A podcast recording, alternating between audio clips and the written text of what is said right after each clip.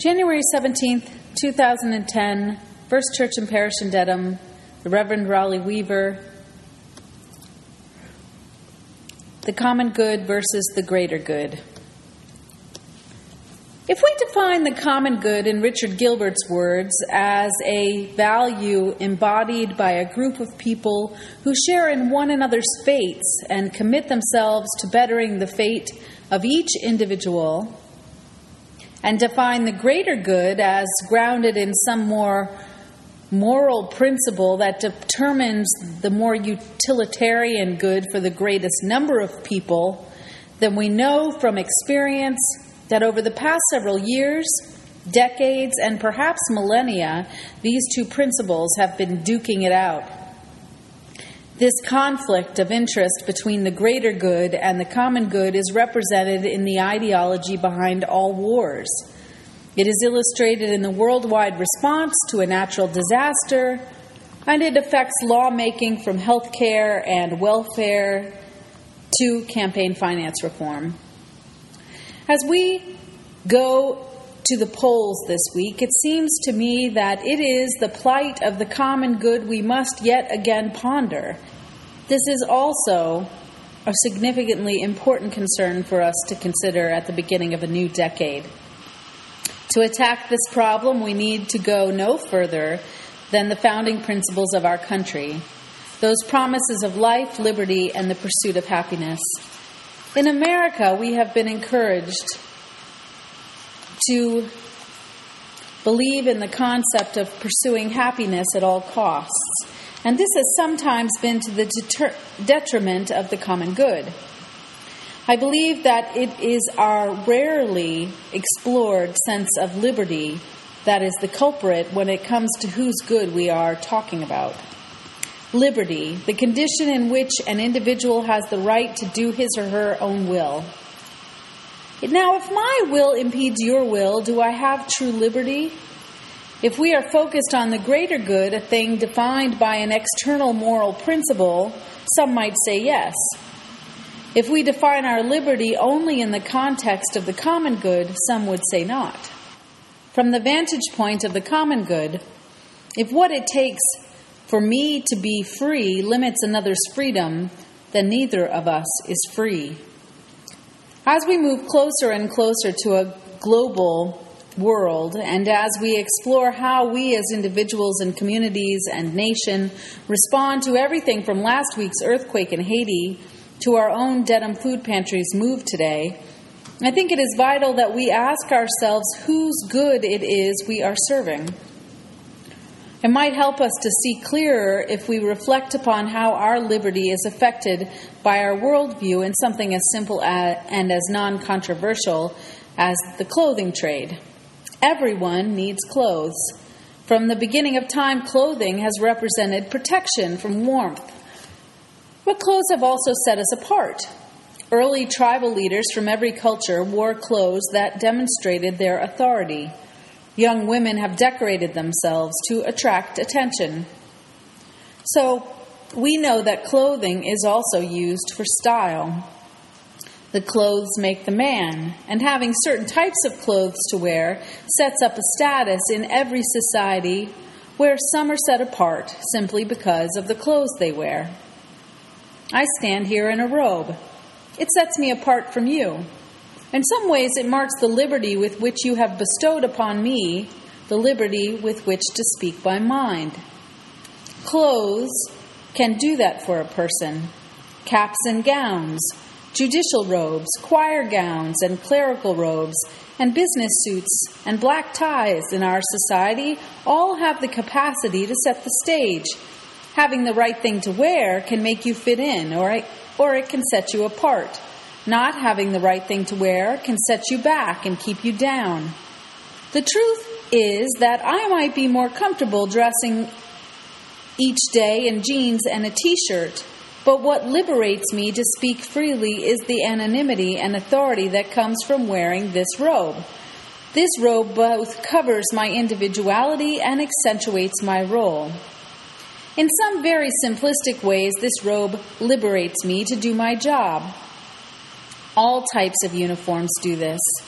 Unconsciously, we all feel much better about a plane that is flown by a uniformed pilot or a bandage applied by a uniformed nurse. It is only with time that we see beyond what a person is wearing to who they are and what they are truly capable of. In every society since the beginning of time, clothing has also been a representation of cultural identity. Now let's look at Haiti. Haiti has been considered one of the poorest countries in the world since early Americas visited it with its bartering for slaves and rum. And over time, charity groups have responded to the perceived crisis of poverty by attempting to meet basic needs such as clothing and shelter and education. And so, in Haiti, generations of donated clothing from abroad that have been handed out freely as a gesture of charity complete, have completely destroyed the local clothing industry. Many critics of the charity trade have pointed out that there is little market for clothing you pay for if the clothes you wear you get for free. And so, despite the good intentions of the giver, the problem with this clothing is that while it covers and protects the body, it has not reflected in any way the local culture. Clothing with slogans written in a language other than the native one, reflecting values different than traditional ones, have waged a subliminal campaign on Haitian citizens, making them desire the brands and fashion of a world that is not their own conditioning an economy that must seek handouts and look for hope and significance outside of its own native beliefs, instead of discovering local possibilities. Many critics of the situation in Haiti before the earthquake have pointed out that it is, in fact, clothing that leads you to devalue what is local in favor of what comes from abroad. Now let us substitute the word education for clothing. And you get a coherent picture of the effects most Haitian reformers feel formal education has had on the minds of the Haitian citizens who have received it.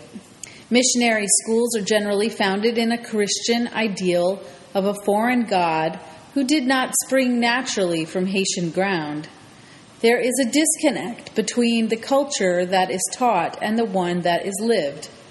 Where does the perceived subhuman development of Haitian life come from, if not in some comparison to an outside world?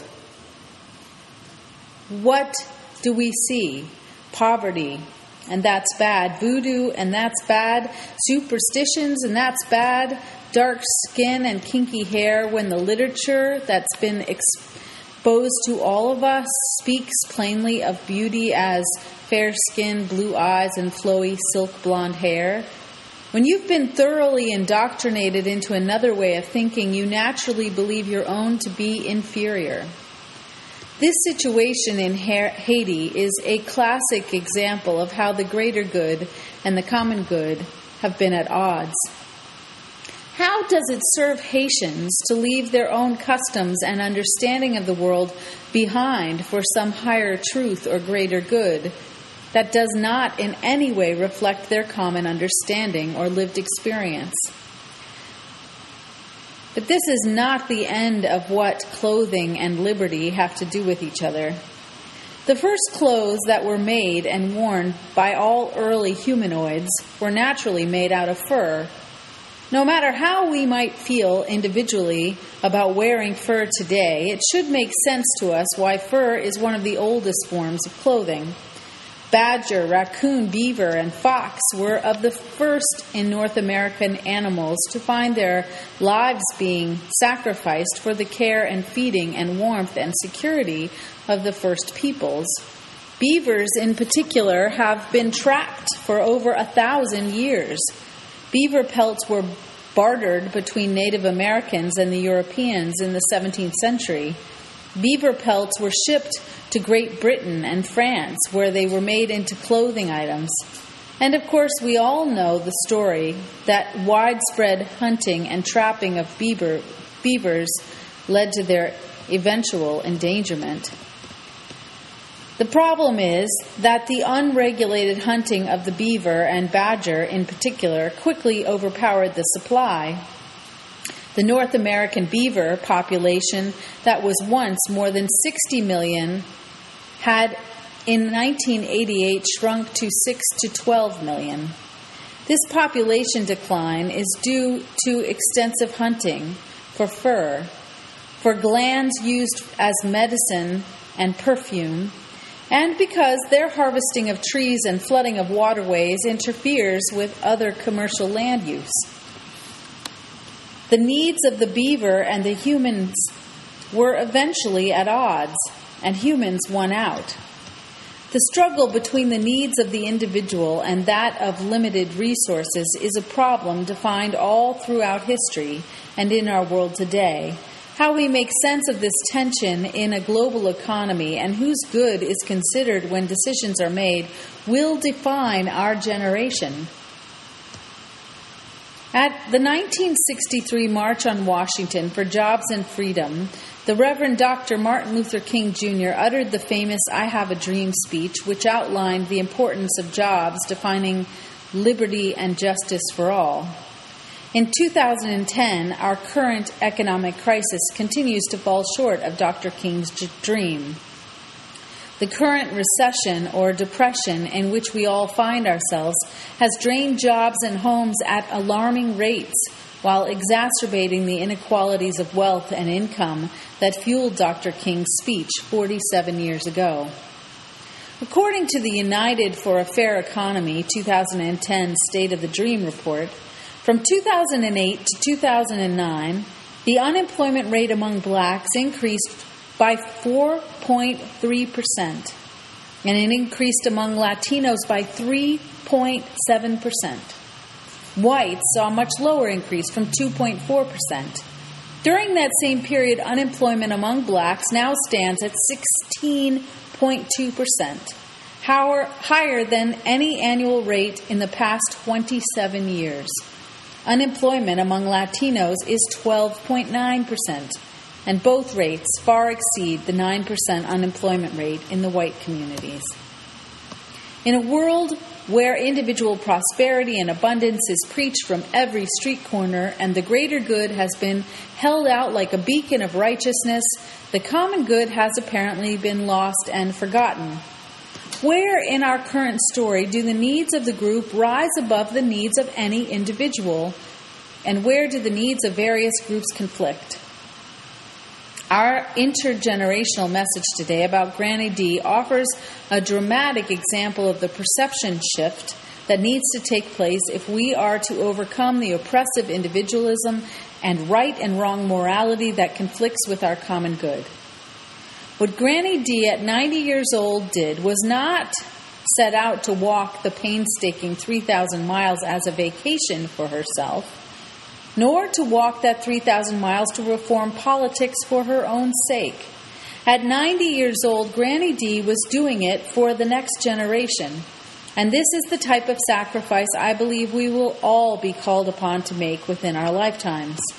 I don't expect that each of us at 90 years old will walk 3,000 miles for, a camp- for campaign finance reform. I only mean to suggest that if we are ever going to return to the American dream, to the track of the common good for which it was originally intended, then we will each need to make a similar commitment. All of our individual choices affect the common good in countless, immeasurable ways. And we must, in our time, find our journey or cross the river that will connect us to that wider vision of a world community. Reverend King wrote from the Birmingham jail in 1963 Injustice anywhere is a threat to justice everywhere. We are caught in an inescapable network of mutuality, tied in a single garment of destiny. Whatever affects one directs, directly affects us all indirectly. And this is the river of common understanding we must all cross. How can we respond with the true intention to a world that is suffering? Today, we do the simple things of giving our offering to the Haitian relief efforts. We send our money to the UUA because we can trust that 100% of that money will go to aid Haiti. And we give that money through the USC because we know that it is not tied to any particular worldview. Money is all well and good, but it will only be through the true commitment and ongoing interest in the well being of those affected Haitians that anything will change. In a more local way, our church has supported the Dedham Food Pantry with its time and money and service for decades. Today, the food pantry moves into a new home, and I hope some of you will sacrifice your time and energy toward that effort. Our true commitment to the food pantry, though, will come when we stop seeing it as serving some other group, but recognize the efforts of the food pantry as being ours to do. Today, we get to practice not only with the food pantry, but also in our own more personal conversation about fundraising for our operating budget fundraising to meet an operating budget in a difficult economy when there is so much need may seem frivolous. How we live in right relationship to our budget and how we creatively develop fundraisers such as the upcoming comfort food dinner that will not only help us to meet our fiscal needs but nourish the wider community will connect us to our values or lead us astray. As Unitarian Universalists who affirm and promote respect for the interdependent web of all existence of which we are a part, we are uniquely poised to address the concerns of the commons. So let us take the words of Stephen Biko, the martyred South African anti apartheid leader, to heart and no longer regard our living together as an unfortunate mishap warranting endless competition among us but as a deliberate act, making us a community of brothers and sisters jointly involved in the quest for a composite answer to the varied problems of life.